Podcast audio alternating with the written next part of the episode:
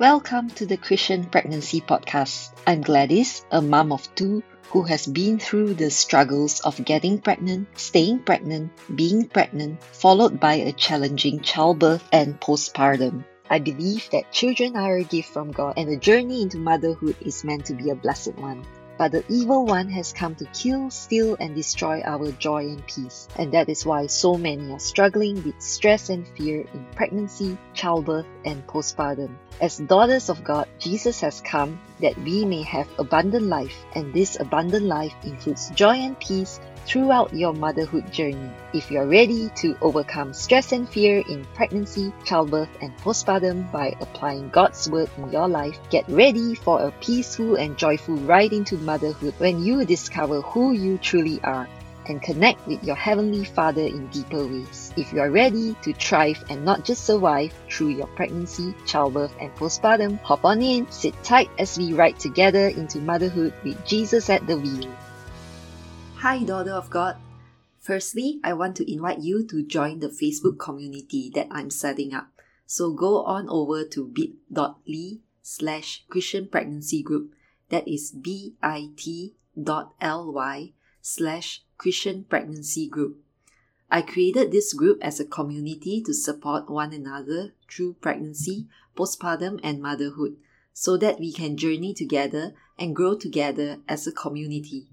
If you have any questions or need support in any area in pregnancy to motherhood, please post in that group so that others can support you. Also, if you have any topic in mind that you would like to hear on this podcast, do reach out to me through that Facebook group as well. I'm always looking for topic ideas so that I can best serve you in this journey from pregnancy to motherhood. So go to the Facebook group at bit.ly slash Christian Pregnancy Group and be part of the community. Introduce yourself and participate in the weekly post topics. So, back to today's episode. Today's episode goes live on my birthday. So, as a birthday special, I would like to share part of my testimony in this journey to motherhood, specifically how I went through my second miscarriage, which happened on my birthday five years ago.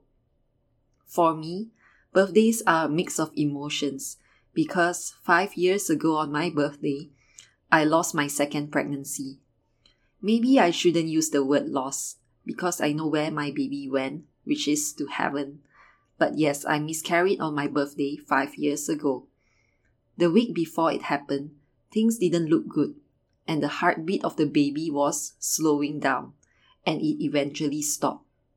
I was praying and hoping for a miracle at that time, and just hanging on in faith for a miracle that my baby would somehow be alive and be well. I was praying and crying out to God at that time. The night before my birthday, I wrote a letter to my baby, whom we had named Jamie. I wrote a letter to Jamie telling him that I wish I could have been his mom on this earth and that I was so sorry that I couldn't do anything to help him. In fact, I did all that I could do, which was to pray. I prayed and I released him to the Lord and prayed for God's will to be done. And shortly after that, it turned midnight on my birthday and the miscarriage started. That was how I celebrated my birthday five years ago. I was lost and broken and wondered why had God forsaken my baby and why had he forsaken me? I was wondering, was this a punishment from God? I had all these negative thoughts swirling around in my mind. Of course, now I know that miscarriages do happen because we live in a fallen world where things like this happen because of the fall of mankind and sin. But at that moment of grief and despair, I could just only cry out to God wondering if he had forgotten my baby and had forgotten me and my dream of having children, my dream of being a mother. And that is okay. I believe that God wants us to come to Him with our deepest emotions, whether they are positive or negative, joy or despair. He meets us where we are. The amazing thing as I now look back on this incident when my second baby went to heaven without being on earth as I miscarried for the second time on my birthday of all days. As I was sitting in despair, thinking it was just a cruel joke that it had to happen on my birthday, I realized that God already knew that three years later I would celebrate my birthday with two beautiful children. I could barely even dream about it at that time, but God knew. Psalm 139, verse 16 says, Your eyes saw my unformed body. All the days ordained for me were written in your book before one of them came to be. So, He knows all of my days, and He knows all of my baby's days, the first and the last, even before we were conceived. He knew that my baby would go to heaven on that day, just as He knew that I would have to go through another miscarriage after that before eventually having my two children. God knows. He knows the future and He knows how it would turn out. And He not only knows, but He also cares. He cares about me just as He cares about you, my dear sister. I want to encourage you that you are precious in God's sight. He knows and He cares about you, and you are precious in His sight. Whether you are going through the valley or praising Him at the top of the mountain in this season of life. Take comfort in knowing that He knows and cares and that you can come to Him and come before Him with all of your feelings and emotions and thoughts, and He will be there for you. He will be there with you. He knows what lies ahead in your journey, and only He knows.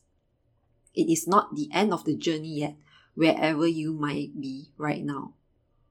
In Jeremiah 29, verse 11, God says to his people, For I know the plans I have for you, declares the Lord plans to prosper you and not to harm you, plans to give you a hope and a future. We, as God's children, can trust in God's plan to give us hope and a future, and continue following Him and trusting Him even when things are difficult and things don't seem hopeful and the future looks bleak. Trust in God, trust in His word and His promises. I'll end with a passage of scripture that I have held on through the difficult times, and I was recently reminded of this passage again. It is in Habakkuk 3 verse, verses 17 to 19. I'll read it. Though the fig tree does not bud, and there are no grapes on the vines, though the olive crop fails and the fields produce no food, though there are no sheep in the pen and no cattle in the stalls, yet I will rejoice in the Lord.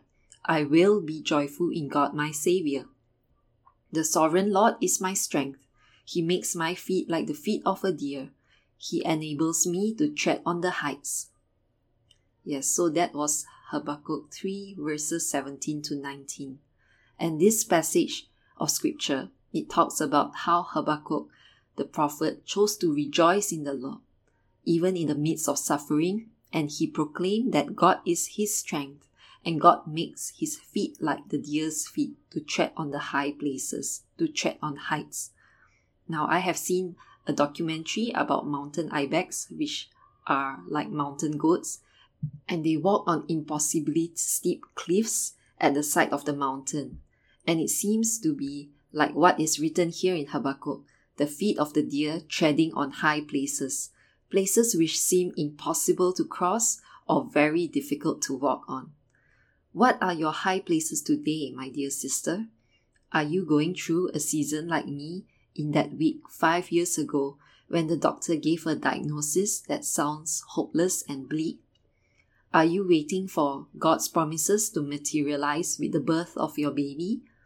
Or perhaps you are going through the challenging postpartum season with a newborn. Whatever season you may be going through, rest assured that God is your strength and He will make your feet like deer's feet to walk through the seemingly impossible and difficult situation. It is only possible because God is your strength. And because of that, we can rejoice.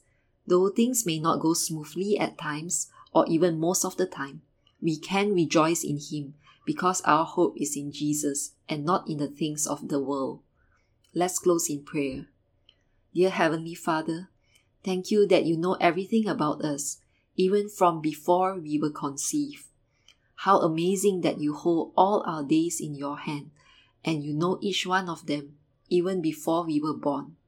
I pray for my dear sister listening to this, that she would take comfort and joy in that. I pray that she will rely on you as her only source of strength, no matter what season she is going through right now. I pray that she will praise your name and rejoice in you. Make her feet like deer's feet to tread on the high places that you are leading her through. Thank you, God. In Jesus' name, amen.